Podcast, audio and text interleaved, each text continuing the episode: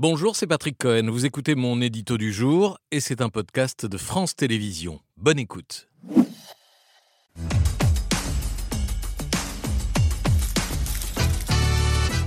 Dans votre édito, Patrick, le défi de l'avion écolo. Oui, les avions ne sont plus ce qu'ils étaient. Les compagnies qui portaient jadis de grands rêves de voyage et de découverte sont devenues, à tort ou à raison, des symboles de pollution déraisonnable et parfois de honte. C'est la Suède, le pays de Greta Thunberg qui a inventé ce mot Flixcam, qui n'est pas une étagère à, monter soi-même, mais littéralement la honte de prendre l'avion. Phénomène d'ailleurs très relatif. Le transport aérien mondial table cette année sur 4,3 milliards de passagers, pas très loin du record de 2019, ce qui veut dire que la page du Covid est définitivement tournée et que le, le trafic devrait reprendre sa, croissance. Mais l'avion pointé du doigt pour son impact sur le climat, c'est à tort ou à raison L'aviation civile mondiale contribue à peu près à 3% des émissions de CO2, sans compter la condensation, les fameuses traînées blanches laissées par les avions dont on ne sait pas encore bien mesurer l'impact.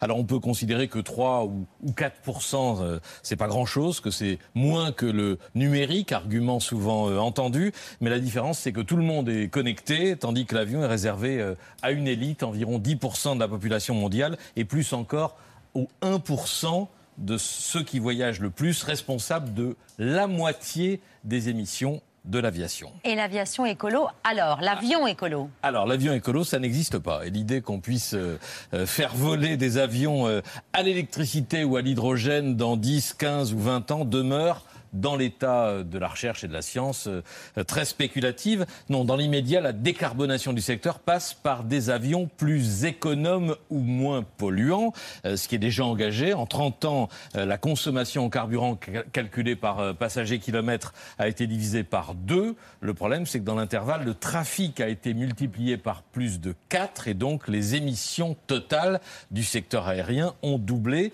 Pour les faire baisser, les compagnies misent désormais sur des carburants alternatifs. Des carburants verts issus de sources non fossiles Voilà, ils sont communément appelés les SAF, Sustainable Aviation Fuels, carburant d'aviation durable, destiné à remplacer une partie du kérosène. Il y a deux ans, un premier Airbus d'Air France décollait pour Montréal avec dans son réservoir 16% euh, d'huile de friture, enfin de, avec un substitut de, de kérosène issu d'huile usagée. Il a fallu collecter les huiles usagées de la restauration rapide les traiter à l'hydrogène pour les rendre plus résistantes.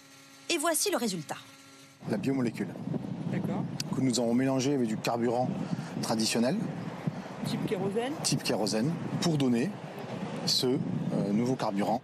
Depuis, Air France KLM a signé avec Total Energy un accord pour lui en fournir 800 000 tonnes par an. Le problème, c'est que pour l'instant, la France euh, n'en produit pas beaucoup. Total Energy inaugurera qu'en 2025 sa bioraffinerie de, de Grand Puy en Seine-et-Marne qui sera dédiée au SAF. Aujourd'hui, 4 à 8 fois plus cher que le kérosène fossile, alors que la filière est beaucoup plus développée aux États-Unis et le SAF y est moins cher. Les SAF émettent moins de CO2 que le kérosène? Non, en vol, c'est la même quantité, mais l'empreinte carbone de ces huiles produites à partir de plantes qui ont absorbé du CO2 durant leur croissance est déduite du CO2 brûlé en vol, ce qui relativise quand même les, réductions réelles de CO2 que les compagnies estiment à 70 ou 80 Et l'Union européenne a défini une feuille de route pour les compagnies. Oui, tous les vols au départ de l'Union européenne seront obligés d'incorporer au moins 2 de SAF dans leur réservoir dès 2025. Ensuite, cette proportion augmentera tous les 5 ans, 6 en 2030, 20 en 2035, 42 en 2045. Est-ce que c'est tenable? Est-ce que c'est raisonnable? Non, pas vraiment. Celui qui le dit n'est pas n'importe qui, vous allez le reconnaître, vous le connaissez forcément, c'est le patron de Boeing. David Calhoun, le patron de Boeing, qui pense, il l'a redit depuis, que les carburants durables ne seront jamais compétitifs face au kérosène fossile, et donc qui laisse entendre que l'avion écolo est un mirage. Merci d'avoir écouté ce podcast de France Télévisions. Pour ne rien rater de C'est à vous en audio, vous pouvez vous abonner à tous nos podcasts sur votre plateforme d'écoute favorite dans la rubrique C'est à vous et en vidéo, le replay bien sûr, c'est sur France.tv. À très vite.